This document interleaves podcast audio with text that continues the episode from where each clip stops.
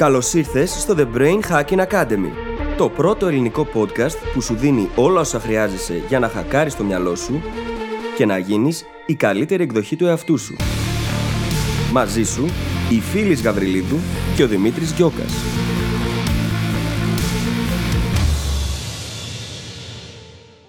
Γεια σου Brain Hacker και καλώς ήρθες σε ένα ακόμα επεισόδιο του The Brain Hacking Academy. Στο σημερινό επεισόδιο μιλάμε για τα creative processes, δηλαδή τις δημιουργικές διαδικασίες. Όπως είχαμε πει και στο παρελθόν, δημιουργικότητα δεν είναι μόνο καλλιτεχνική δημιουργία. Δημιουργικότητα είναι κάθε φορά που λύνουμε ένα πρόβλημα. Στα πλαίσια λοιπόν του επεισοδίου, εξερευνάμε λίγο περισσότερο τις δημιουργικές διαδικασίες, τι κρύβεται πίσω από αυτές και αναλύουμε το μοντέλο με βάση το οποίο λειτουργεί σχεδόν κάθε δημιουργική διαδικασία.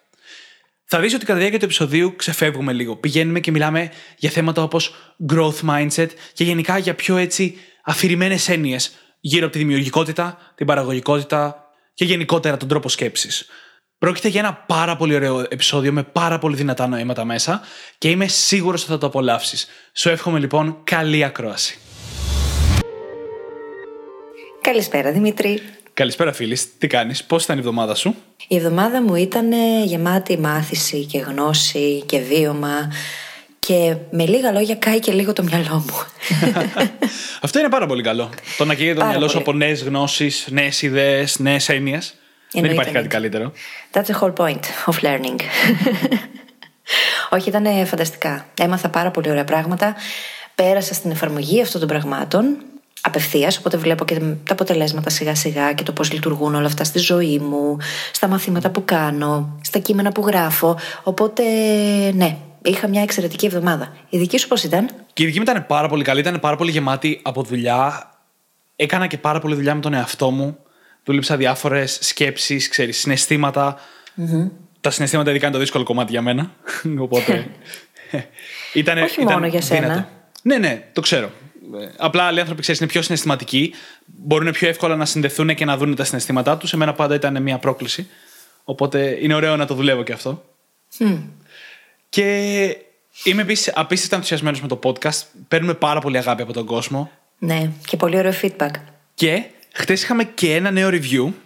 Είπαμε, παίρνουμε πάρα πολύ Από τον ναι. Τόλις Ρο με τίτλο Επιτέλους. Θαυμαστικό. Πέντε αστέρια. Ευχαριστούμε. Λέει, Επιτέλους, ένα ελληνικό podcast που αναλύει σημαντικά θέματα. Η αυτοβελτίωση είναι μονόδρομος και αυτό το podcast μας οδηγεί προς τα εκεί.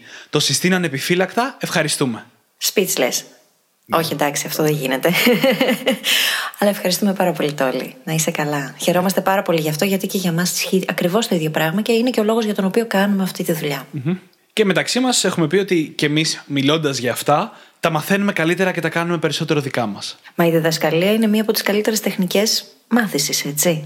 Διδάσκουμε πάντα εκείνο που θέλουμε να μάθουμε καλύτερα. Ναι. Και επίσης, να ξέρετε ότι ο δάσκαλος συνήθως μαθαίνει πολύ περισσότερο από τους μαθητές του παρά οι μαθητές του από το δάσκαλο με κάποιο ναι. μαγικό τρόπο. Αλλά συμβαίνει.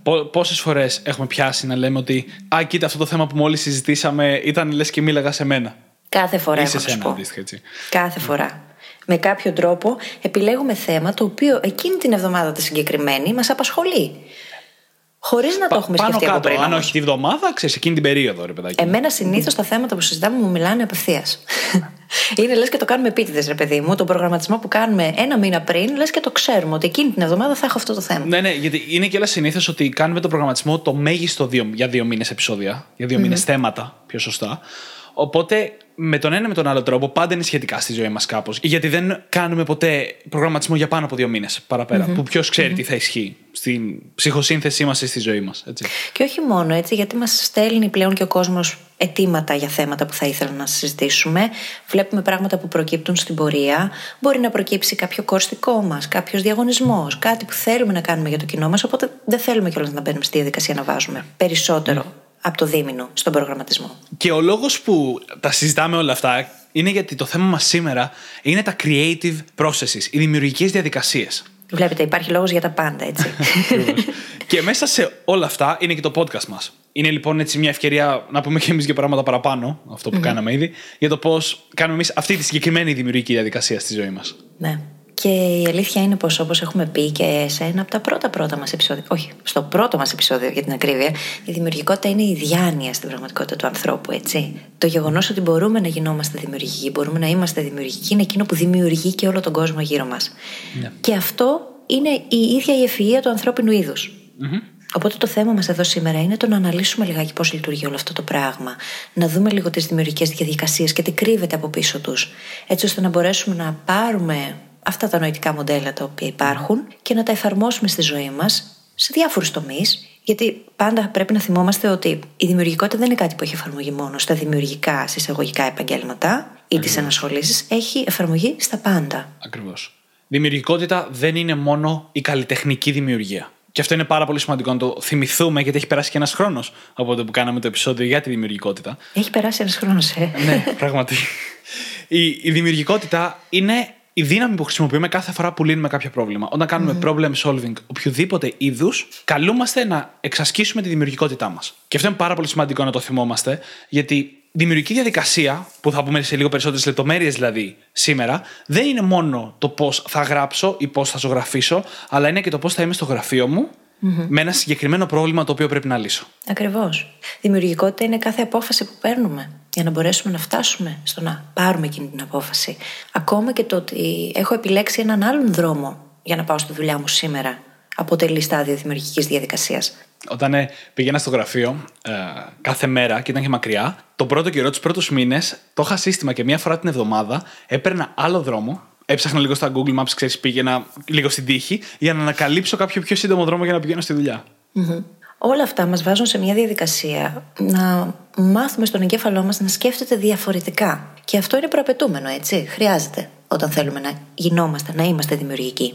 Πάμε λοιπόν να ορίσουμε λίγο τι είναι τα creative processes ή δημιουργικές διαδικασίες. Ω ένα σημείο, μόλις τα ορίσαμε, κάθε φορά που προσπαθούμε να επιλύσουμε ένα πρόβλημα, μπαίνουμε σε μια δημιουργική διαδικασία. Είναι πάρα πολύ σημαντικό για να την ορίσουμε να καταλάβουμε το εξής. Πρώτον, κάθε δημιουργική διαδικασία έχει τα δικά της στοιχεία. Όταν προσπαθούμε να ζωγραφίσουμε, έχει διαφορετικές συγκεκριμένες λεπτομέρειες από όταν προσπαθούμε να γράψουμε, από όταν προσπαθούμε να λύσουμε ένα πρόβλημα στο προγραμματισμό ή από όταν προσπαθούμε να λύσουμε ένα επικοινωνιακό πρόβλημα με φίλους, σχέσεις ή συναδέλφους. Mm-hmm.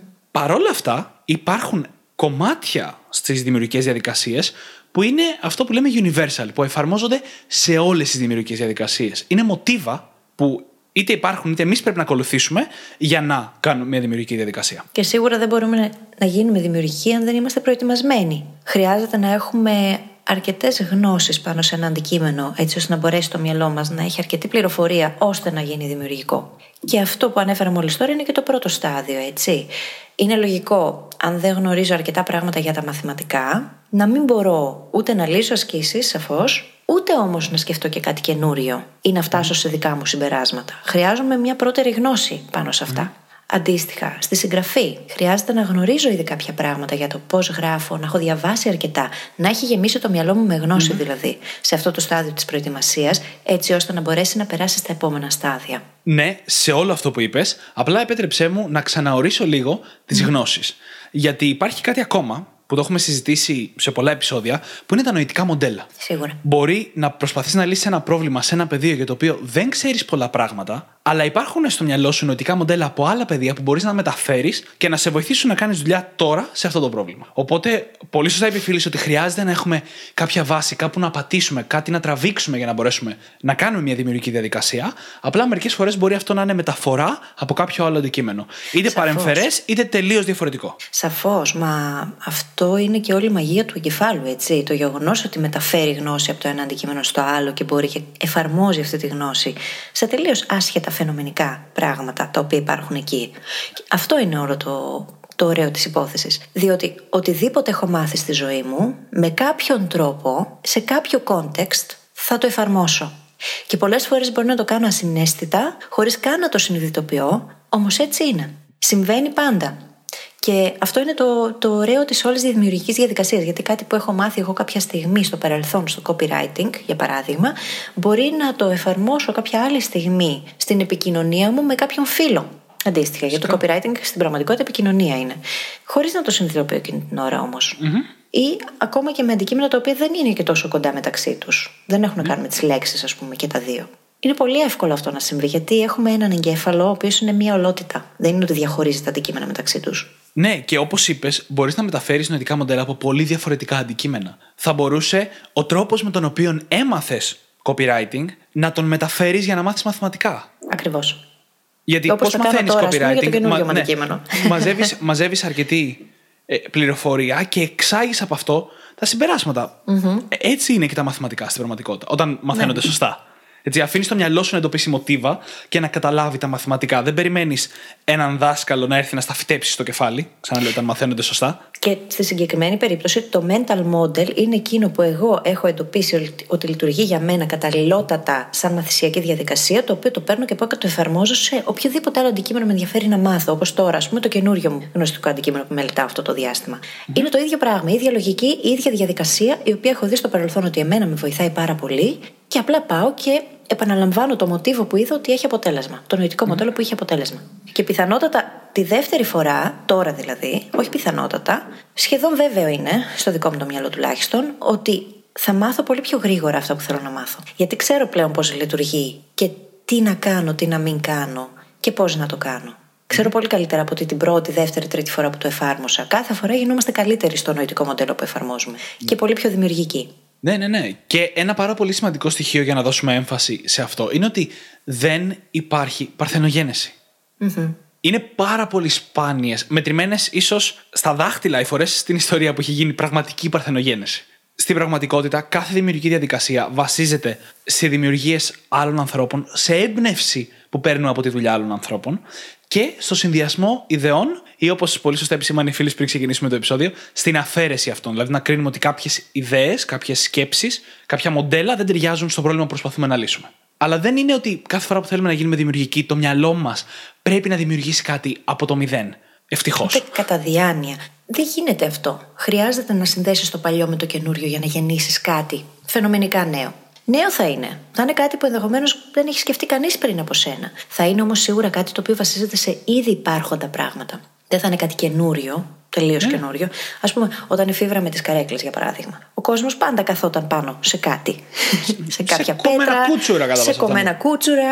Ε, και μετά δημιουργήθηκε η καρέκλα. Δεν είναι ότι ήταν καινούρια ιδέα, ήταν ένας επαναπροσδιορισμός του, του αντικειμένου. Ναι, ναι, ναι. Είναι ίσως αυτό που θα λέγαμε στην, στην εξέλιξη, στην έννοια της εξέλιξης, ένα ξεκάθαρο βήμα. Πήγαμε από το κάθομαι σε κάτι που μοιάζει με σκαμπό σε κάτι που έχει και πλάτη, ας πούμε, και χέρια. Να κουμπάς τα χέρια σου. Αλλά δεν είναι παρθενογένεση. Και για να δώσουμε ένα έτσι λίγο πιο σύγχρονο παράδειγμα, σκεφτείτε λίγο πώς οι γραφίστες φτιάχνουν λογότυπα. Παραδείγματο χάρη. Ανοίγουν και μελετάνε πολλά λογότυπα, συνήθως στον κλάδο για τον οποίο δουλεύουν. Παίρνουν πολύ έμπνευση και πολλές ιδέες, το κλείνουν και μετά από κάποια ώρα ή κάποιες μέρες βγάζουν τη δημιουργικότητά τους μαζί με τα μοντέλα που έχουν μαζέψει για να δημιουργήσουν κάτι που είναι ναι, μεν καινούριο, αλλά δεν είναι παρθενογένεση. Συν την πληροφορία που έχουν από τον πελάτη, έτσι. Εννοείται. Η αυτό. οποία έρχεται και Έχεις απόλυτο συνδυάζεται με όλη αυτή τη γνώση. Εννοείται, εννοείται. Και τι δίνει ο πελάτης εδώ, δίνει και αυτός κάποιους έξτρα περιορισμούς, οι οποίοι τι έχουμε πει ότι κάνουν; Δημιουργούν ελευθερία. Αυτό που περιέγραψα λοιπόν μόλις με τους γραφίστες είναι, αν το γενικεύσουμε, η διαδικασία που περνάνε όλες οι δημιουργικές διαδικασίες. Το πρώτο στάδιο λοιπόν είναι να μαζέψουμε υλικό. Να βγούμε έξω στον κόσμο, εισαγωγικά, στη σημερινή εποχή, εγώ το λέω μπαίνουμε στο Google. Γιατί από εκεί ξεκινάμε. και αρχίσουμε να μαζεύουμε πληροφορία για το πρόβλημα το οποίο προσπαθούμε να λύσουμε. Προσπαθούμε να καταλάβουμε τις επιλογές μας, τις δυνατότητές μας, να πάρουμε έμπνευση, πάντα εξαρτάται λίγο από τα specifics, το τι θα κάνουμε ακριβώς. Αλλά το θέμα είναι ότι προσπαθούμε να μαζέψουμε υλικό, πληροφορία, έμπνευση, γνώση, νοητικά μοντέλα. Έτσι, και μπορεί αυτό να γίνει με πάρα πολλούς τρόπους. Μπορεί να ακούσουμε podcast, μπορεί να διαβάσουμε βιβλία, μπορεί να δούμε TED Talks, μπορεί να, δούμε, να παρακολουθήσουμε οποιοδήποτε σεμινάριο σχετικό. Με χίλιους δύο τρόπους μπορεί να γίνει. Μπορεί να προσεγγίσουμε κάποιον ο οποίος είναι ειδικό σε αυτό το θέμα και να του πάρουμε μια συνέντευξη. Μπορούμε να κάνουμε πάρα πολλά πράγματα για να συγκεντρώσουμε σε αυτό το στάδιο της προετοιμασίας την πληροφορία που χρειαζόμαστε. Και μετά να περάσουμε στο στάδιο της επόασης, το οποίο τι είναι πρακτικά, το να πάρουμε απόσταση από το αντικείμενο. Να αφήσουμε όλα αυτά τα πράγματα τα οποία ήρθαν μέσα από το συνείδητό μας να κάτσουν σιγά σιγά στο υποσυνείδητο, να πάρουν εκεί τη θέση που τους αναλογεί, να συνδεθούν μεταξύ τους με έναν πολύ ωραίο τρόπο και αυτό χρειάζεται χρόνο. Πολλές φορές μπορεί να χρειαστεί μέρες, άλλες μπορεί να χρειαστεί εβδομάδες, μήνες ή ακόμα και χρόνια για κάποιες ιδέες για να υποαστούν σωστά και να δημιουργήσουν τελικά αυτό το τελικό το οποίο εμείς θα μπορέσουμε να δημιουργήσουμε. Δεν είναι Ναι. τυχαίο, ας πούμε, που κάποιοι συγγραφείς είχαν την ιδέα για ένα βιβλίο για χρόνια ολόκληρα στο μυαλό τους, αλλά ένιωθαν πως δεν είναι έτοιμοι να το γράψουν. Και μετά από 20 χρόνια, τελικά ήρθε αυτή η θεία έμπνευση για να μπορέσει να γίνει αυτό Η, πράξη. η, η οποία μόνο θεία έμπνευση δεν ήταν. Όχι, Γιατί ούτε στην καν. πραγματικότητα είναι 20 χρόνια επόασης, όπως πολύ σωστά είπες. Ακριβώς. Και σκεφτείτε λίγο και την έννοια του diffuse mode, της διάχυτης κατάστασης σκέψης. Κάθε συγκεντρωμένη κατάσταση, όπως η συλλογή και η επεξεργασία του υλικού, απαιτούν διαστήματα διάχυτης κατάστασης για να μπορέσουν να δημιουργηθούν νέες συνδέσεις, νέες σκέψεις και να γίνει αυτό ακριβώς που είπαμε πριν, να συνδεθούν οι ιδέες μεταξύ τους. Και όπως είχαμε πει στο ανάλογο επεισόδιο, τη στιγμή εκείνη που νομίζουμε ότι δεν κάνουμε τίποτα, κάνουμε τα πάντα. Εκείνη τη στιγμή είναι που γίνονται τα καλύτερα. Στη φάση εκείνη που είμαστε σε diffuse mode, σε κατάσταση χαλάρωσης δηλαδή, και αφήνουμε το υποσυνείδητό μας να απορροφήσει τη γνώση, την πληροφορία για να δημιουργήσει κάτι νέο. Και χωρίς αυτό το στάδιο δεν μπορούμε να φτάσουμε στο επόμενο στάδιο, το οποίο είναι εκείνο του insight.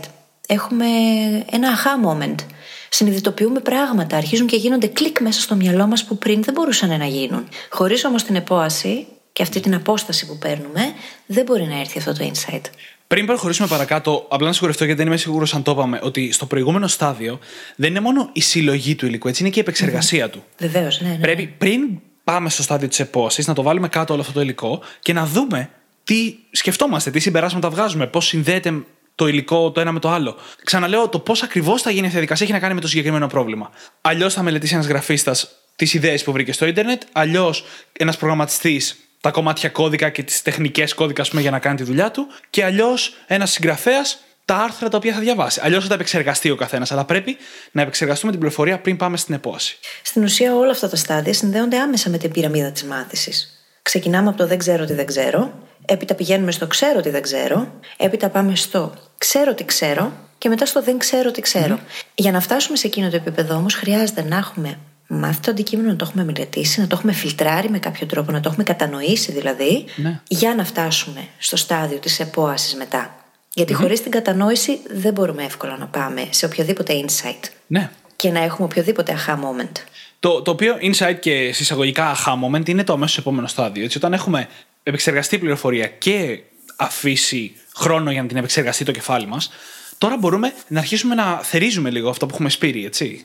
Μπορούμε δηλαδή να αρχίσουμε να δημιουργούμε. Ό,τι και αν μοιάζει αυτό. Εδώ είναι το στάδιο που θα αρχίσουμε να κάνουμε τα πρώτα σχέδια, τα πρώτα κείμενα ή τα πρώτα κομμάτια κώδικα, στα παραδείγματα που έχουμε χρησιμοποιήσει.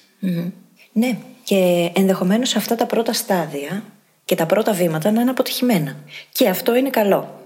Γιατί τι έχουμε πει; There's no failure, only feedback.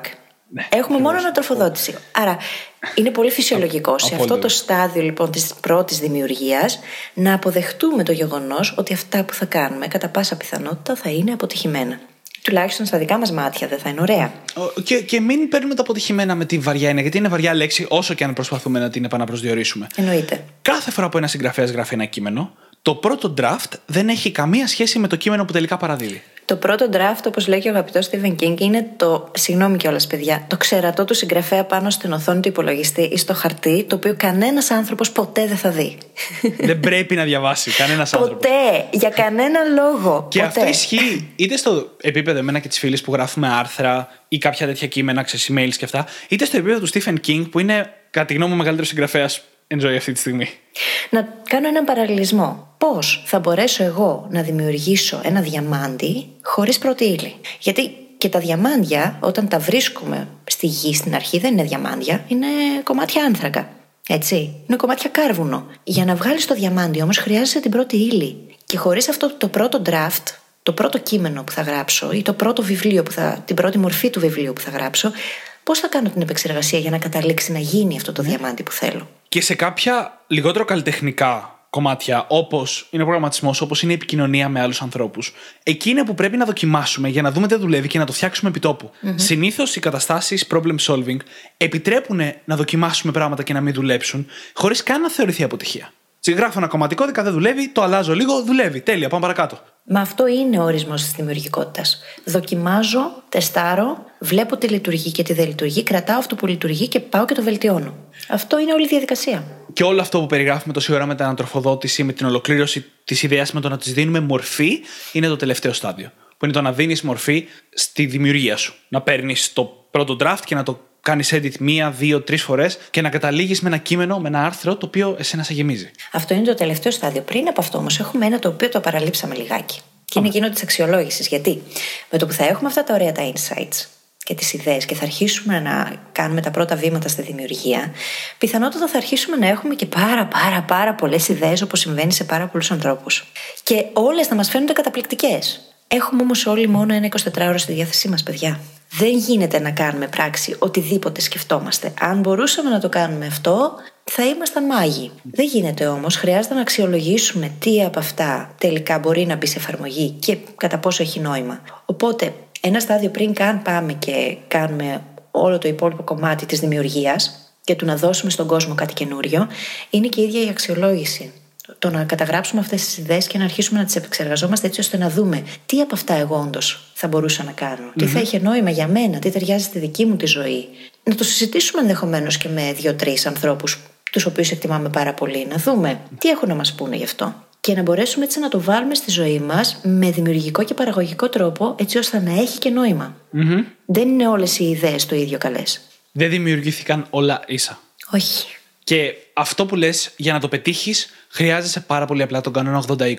Και δεν είναι και τυχαίο, ίσως, που το προηγούμενο μας επεισόδιο από αυτό εδώ είναι ο νόμος του παρκινσον που μιλάει για το πώς με περιορισμούς μπορούμε να αναγκάσουμε τον εαυτό μας να δει τα σημαντικά και να τα εκτελέσει και εν τέλει να πετύχει ένα εξίσου καλό αποτέλεσμα με λιγότερη προσπάθεια, κόπο ή χρόνο. Μα πολλές φορές οι ίδιοι σαμποτάρουμε τους εαυτούς μας. Μπαίνουμε σε μια διαδικασία να κάνουμε περισσότερα από εκείνα που θα έπρεπε χωρίς να συνειδητοποιούμε ότι το κάνουμε, γιατί τα θεωρούμε όλα εξίσου σημαντικά. Αυτό όμως στην πραγματικότητα μα στερεί τον χρόνο, τον οποίο θα μπορούσαμε να έχουμε αφιερώσει σε εκείνο το 20% που πραγματικά θα φέρει τα καλύτερα δυνατά αποτελέσματα. Και αυτό γιατί δεν έχουμε κάνει καλά την αξιολόγηση. Αυτή την αξιολόγηση που λέει: OK, αυτό είναι όντως σημαντικό. Το κρατάω. Αυτό δεν είναι. Το αφήνω. Το κάνω outsource το δίνω σε κάποιον άλλο να το κάνει για μένα. Είναι όλα σημαντικά ενδεχομένως, αλλά εκείνα στα οποία εμείς είμαστε πάρα πολύ καλοί είναι εκείνα τα οποία χρειάζεται εμείς να κάνουμε. Δεν χρειάζεται να τα κάνουμε όλα. Ειδικά όταν έχουμε τη δυνατότητα να κάνουμε outsource, έτσι. Αναφορά στο Zone of Genius, ξεκάθαρα. Ναι, ξεκάθαρα. Στο επεισόδιο για το Zone of Genius. Αν θέλετε να καταλάβετε σε πολύ βαθύτερο βαθμό τι ακριβώς λέει τώρα η φίλης, ακούστε εκείνο το επεισόδιο. Ναι, δεν δε γίνεται. Δεν μπορούμε να τα κάνουμε όλα. Και αν δεν εστιάσει το μυαλό μας, κάνουμε κακό στον εαυτό μας στην πραγματικότητα και στον κόσμο και στον που κόσμο γύρω μας. δουλεύει μαζί μας, έτσι, ή στον κόσμο που υπάρχει γύρω μας. Γιατί αν εμένα η σκέψη μου είναι μονίμως διάχυτη και δεν εστιάζω και δεν αποφασίζω σε τι θέλω να εστιάσω, με τι θέλω να ασχοληθώ στην πραγματικότητα, τότε δημιουργώ μόνο, στα αγγλικά θα λεγόταν half-assed, αλλά δεν θα το μεταφράσω τώρα, αποτελέσματα. Δηλαδή σε αποτελέσματα τα οποία είναι ημίμετρα και δεν θέλουμε ημίμετρα. Θέλω να κινηθούμε λίγο τώρα προς το εξής. Στην πραγματικότητα, οι δημιουργικές διαδικασίες είναι λίγο πιο περίπλοκες από αυτό που περιγράφουμε και θα εξηγήσω πώς. Είναι ένα συνοθήλευμα όλων αυτών. Έτσι, μια δημιουργική διαδικασία που εγώ και οι φίλοι, ας πούμε, συχνά περνάμε μέσα στη μέρα μας είναι το να γράψουμε ένα άρθρο. Ή ένα email ή κάποιο κείμενο τέλος πάντων. Ακόμα και το να ηχογραφήσουμε το podcast παίρνει μέσα στην ίδια κατηγορία. Mm-hmm. Υπάρχουν πάρα πολλές ιδέες, νοητικά μοντέλα στο κεφάλι μας ήδη. Από παλιότερη αναζήτηση, παλιότερη έρευνα, παλιότερη μελέτη, έτσι. Ταυτόχρονα, αν θέλω εγώ να γράψω πάνω σε ένα συγκεκριμένο θέμα, αναγκαστικά πρέπει να ρίξω μια ματιά ξανά στις έννοιες του συγκεκριμένου θέματος πριν γράψω για αυτό. Όχι τόσο γιατί δεν τα ξέρω πολλές φορές, αλλά γιατί σίγουρα πρέπει να τα φρεσκάρω. Mm-hmm. Οπότε υπάρχει ναι, μεν προπάρχουσα γνώση και προπάρχοντα νοητικά μοντέλα, αλλά χρειάζεται να ξανακάνω και μια μικρότερης κλίμακας διαδικασίας να μαζέψω πάλι το υλικό και να το επεξεργαστώ. Συνδυάζοντας λοιπόν αυτές τις δύο εισόδους, προπάρχουσε γνώσεις και νοητικά μοντέλα και τις καινούριες, τότε μπορώ να κάνω τη δημιουργική μου διαδικασία. Και επίσης θέλω εδώ να ξαναπώ αυτή την ωραία ατάκα του Albert Einstein, ότι ένα πρόβλημα δεν λύνεται ποτέ από το επίπεδο στο οποίο δημιουργήθηκε.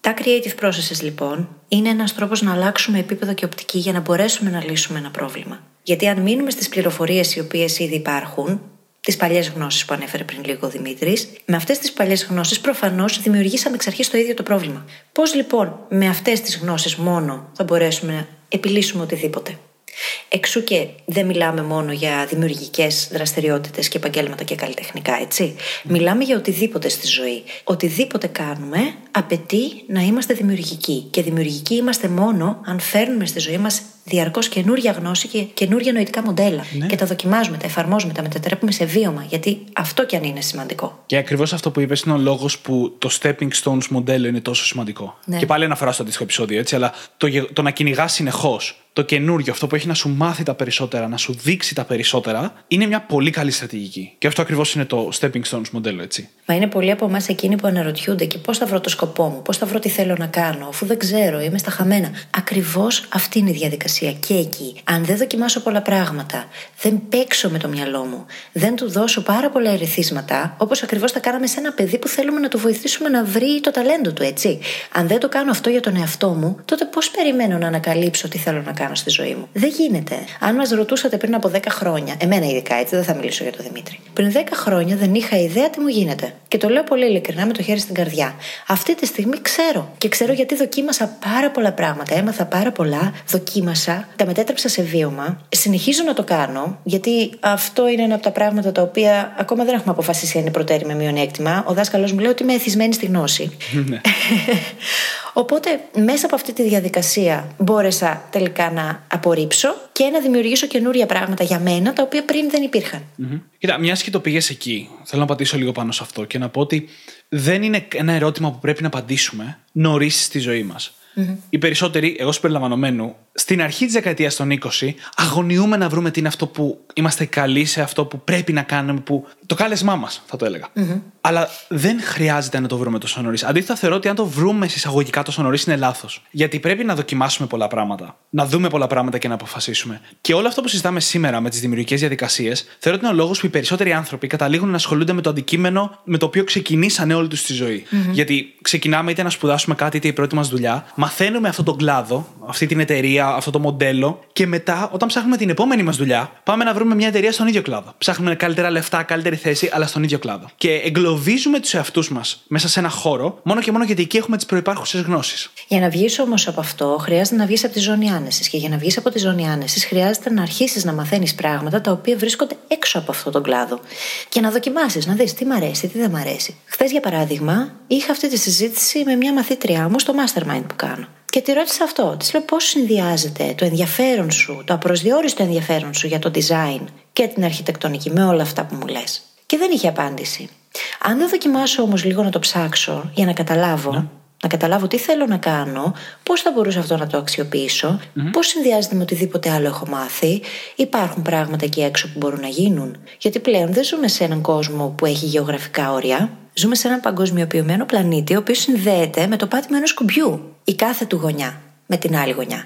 Οπότε, τι ακριβώς μας περιορίζει, πέρα από το ίδιο μας το μυαλό και τα νοητικά μοντέλα τα οποία εμείς έχουμε. Απολύτως τίποτα. Χρειάζεται όμως να δοκιμάσουμε, να δούμε πώς μπορώ αυτό το ενδιαφέρον μου εγώ να το κυνηγήσω, να το καλλιεργήσω και ίσως μετά να το συνδυάσω με κάτι άλλο και να δημιουργήσω κάτι. Και έχουμε πολλά παραδείγματα τέτοια από ακροατές μας που δημιουργήσαν ένα επάγγελμα το οποίο πριν δεν υπήρχε. Έτσι. Είναι πάρα πολύ ωραίο αυτό όταν συμβαίνει. Ναι, ναι.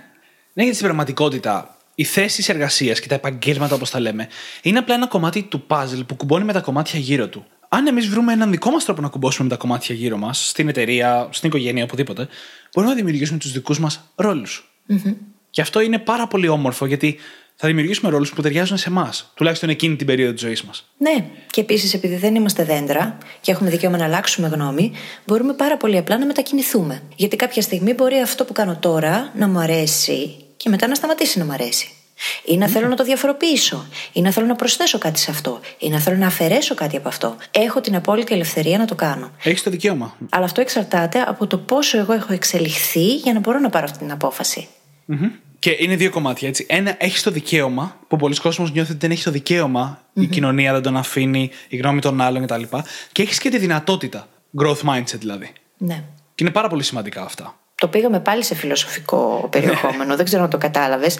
Η αλήθεια όμως είναι αυτή. Είναι το ότι έχουμε κάθε φορά το δικαίωμα να αναπροσαρμόσουμε τα δεδομένα εφόσον κάτι πια δεν μας εξυπηρετεί. Έχουμε την υποχρέωση απέναντι στον εαυτό μας διαρκώς να εξελισσόμαστε, ανεξάρτητα από το αν επιλέγουμε να το κάνουμε ή όχι, γιατί μέσα από αυτή τη διαδικασία γινόμαστε διαρκώς καλύτεροι και ανακαλύπτουμε καλύτερα τι είναι εκείνο που θα θέλαμε να κάνουμε. Και μέσα από αυτή τη διαδικασία ακόμα ακόμα μπορούμε και δίνουμε και στους άλλους την καλύτερη μας εκδοχή. Και αυτό είναι η μαγεία του ανθρώπου.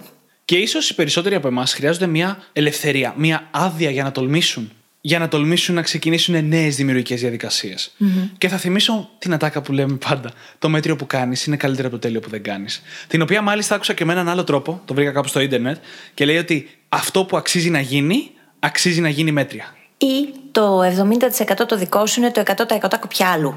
Ξεκόλα. και προχώρα. Και κάνε αυτό που θες να κάνεις.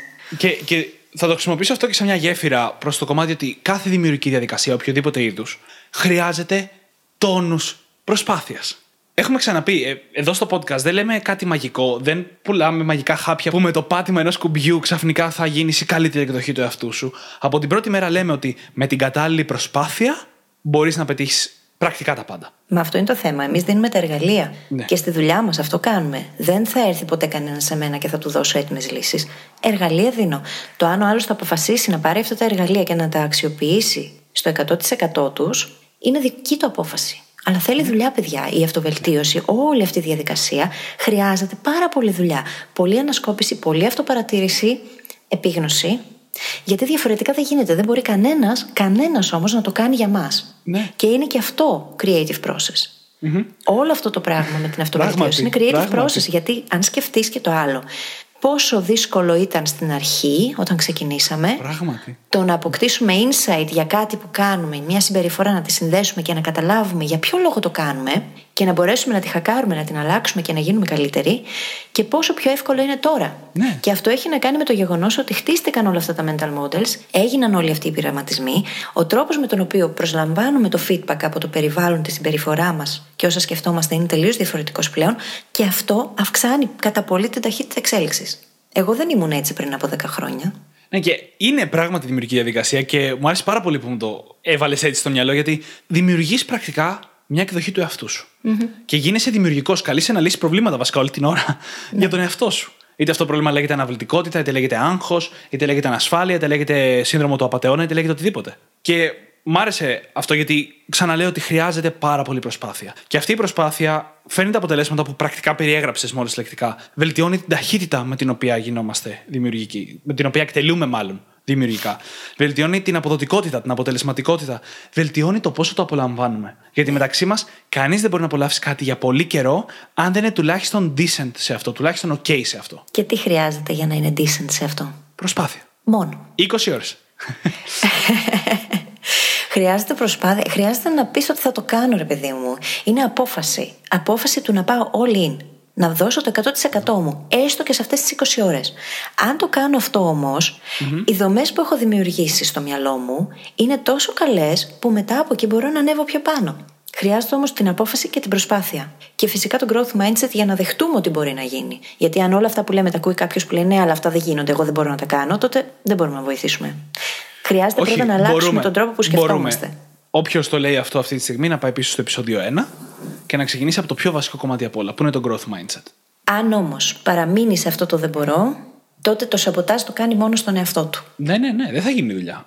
Δεν θα γίνει δουλειά με αυτό το δεν μπορώ. Και το growth mindset αυτό δεν είναι. όμως που με πήγες στο πρώτο επεισόδιο. και, και το growth mindset δεν είναι ότι ξαφνικά λες μπορώ τα πάντα είμαι υπερδύναμος, είμαι ο Σούπερμαν και μπορώ να κάνω τα πάντα. είναι, είναι η μικρή αλλαγή. Συγγνώμη, είναι η μικρή αλλαγή. Είναι η μικρή αλλαγή από το δεν μπορώ στο δεν μπορώ, αλλά θα το τολμήσω. Δεν μπορώ, αλλά θα προσπαθήσω και αν αποτύχω θα μάθω από αυτό. Δεν Αυτή η μικρή αλλαγή, mm. ακριβώς, δεν μπορώ ακόμα. Αυτές οι μικρές αλλαγές είναι ό,τι χρειάζεται για να μπορέσουμε να κάνουμε το πρώτο βήμα. Και το απίστευτο είναι ότι άμα κάνουμε το πρώτο, θα έρθει και το δεύτερο, και το τρίτο, και το τέταρτο, και μετά από ένα σημείο θα γίνει εθισμό, όπως λέει ο δάσκαλος της φίλης. Στη φίλη. Είναι σαφώς όλο αυτό η διαδικασία του πώς να καλλιεργήσει τον growth mindset, έτσι; Και σκέψου self-signaling που κάνει κάθε φορά που δοκιμάζεις κάτι το οποίο σε τρομάζει ή που αισθάνεσαι τελείως άβολα να το κάνεις και τι σινιάλο κάνει το συνείδητό σου στο ασυνείδητο εκείνη ναι. την ώρα. Ότι εγώ είμαι το άτομο που μπορώ. Και με τα χρόνια, με τα χρόνια θα πω, γιατί με τα χρόνια γίνεται, αλλάζει ξαφνικά η ταυτότητα.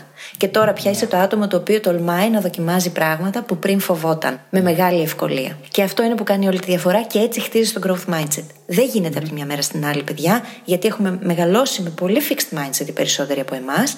Ναι. Γίνεται όμως. Αν σχεδόν. πούμε ότι μπορούμε, γίνεται. Νομίζω ότι το απογειώσαμε λίγο το ζήτημα. το τερματίσαμε ελαφρώς. το τερματίσαμε. και επειδή βλέπω την ώρα να περνάει, θέλω να μας προσγειώσω λίγο. Γιατί είναι ένα μεγάλο κομμάτι που θέλουμε να συζητήσουμε ακόμα στα πλαίσια του επεισοδίου. που είναι το γνωστό, πολλοί κόσμοι το έχει ακούσει ως το writer's block, το blog του συγγραφέα. ή, ή το creative block, το δημιουργικό blog, που περνάνε πολλοί δημιουργικοί άνθρωποι και βιώνουν αυτό που συχνά περιγράφεται ως κοιτάω την οθόνη και δεν μου βγαίνει τίποτα. Έχω ανοιχτό το Photoshop ή το Word τέλος πάντων και δεν μπορώ να γράψω ή να ζωγραφίσω ή να κάνω ή οτιδήποτε. Και είναι κάτι αυτό σήμερα που θέλω να το σπάσω τελείω. Σπάστο, ρε.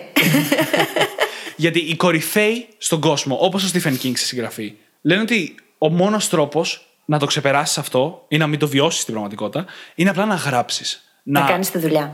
Να κάνει τη δουλειά. Και αυτό δεν σημαίνει βέβαια ότι ξαφνικά μαγικό κόλπο έχω πρόβλημα, τώρα δεν έχω πρόβλημα. Αυτό σημαίνει ότι κάτσε και γράψε ό,τι σου βγαίνει και ας το πετάξεις στα σκουπίδια. Είναι καλύτερα να είσαι συνεπής στη διαδικασία, να σηκώνει κάθε μέρα, να γράφεις τη μία σου σελίδα Μία σελίδα είναι πολύ, είναι ανάλογο το συγγραφέα, αλλά έστω λοιπόν ότι σηκώνεσαι να γράψεις αυτή τη μία σελίδα και αν δεν βγει καλή, να την πετάξεις. Για τη στιγμή που κοιτάς την οθόνη και αναβοσβήνει ο κέρσορας και δεν σου βγαίνουν λέξεις, είναι γιατί έχεις στο μυαλό σου ότι θες να δημιουργήσεις κάτι συγκεκριμένης ποιότητας.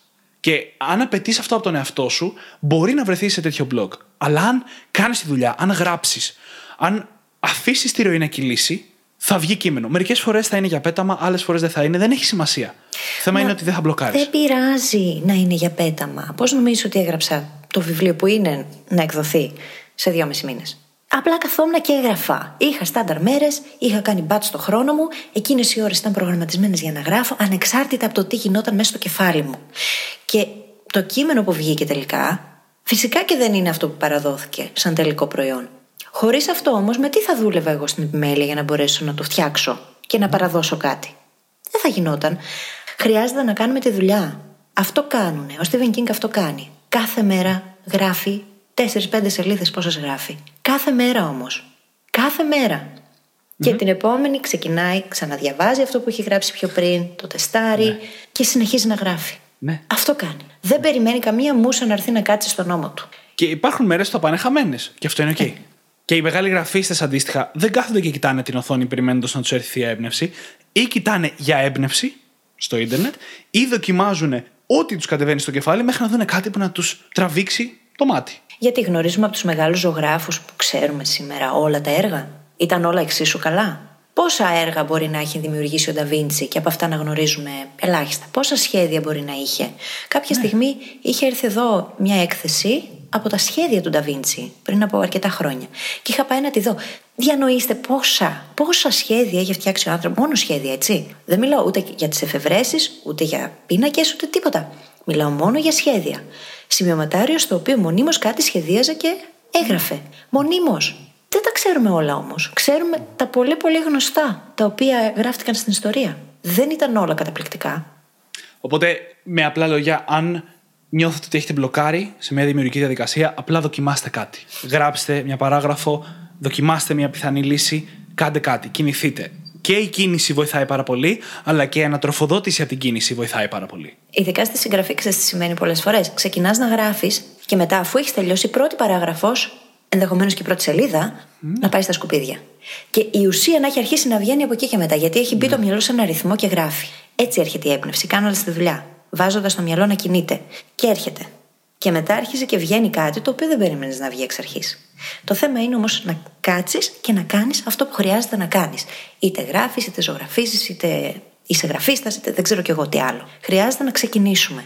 Και να είμαστε συνεπείς σε αυτό, έτσι. Να ξεκινάμε κάθε μέρα. Ε, εννοείται, εννοείται. Και ένα κομμάτι ακόμα που αφορά και τα blog, αλλά αφορά και γενικότερα τη δημιουργική διαδικασία, είναι το περιβάλλον. Έτσι, αν έχουμε μπλοκάρει προσπαθώντας να γράψουμε στο σπίτι, παίρνουμε το λάπτοπ και πάμε σε ένα χώρο διαφορετικό. Βγαίνουμε έξω, στη φύση ή σε μια καφετέρια και προσπαθούμε να γράψουμε εκεί. Πρώτα απ' όλα, τα νέα περιβάλλοντα βοηθάνε πάρα πολύ τις δημιουργικέ διαδικασίες. Και επίσης τα περιβάλλοντα που είναι φτιαγμένα για μια δουλειά. Δηλαδή, στο σπίτι που εγώ ξεκουράζομαι και χαζεύω, δεν μπορώ να δουλέψω το ίδιο παραγωγικά και δημιουργικά, όσο μπορώ να δουλέψω σε χώρο που τον έχω συνδυάσει με δουλειά. Και επίσης, όταν μιλάμε πάλι για το περιβάλλον, δεν θέλουμε να έχουμε πολλούς περισπασμούς. Θέλουμε να έχουμε έτσι ένα καθαρό περιβάλλον, να μπορούμε να δουλέψουμε μέσα σε αυτό, για να επιτρέψουμε στον εαυτό μας να συγκεντρωθεί και να δουλέψει πάνω στη δημιουργία και όχι πρακτικά να χαζεύει το περιβάλλον. Έχουμε μιλήσει στο παρελθόν για το πόσο καλά μπορεί να μας προγραμματίσει και το ίδιο το περιβάλλον, έτσι ώστε να το αξιοποιήσουμε και να μπορέσουμε να το βάλουμε και αυτό να βοηθήσει σε καινούργιες συνήθειες που θέλουμε να χτίσουμε, σε πράγματα που θέλουμε να πετύχουμε, στη μάθηση την ίδια.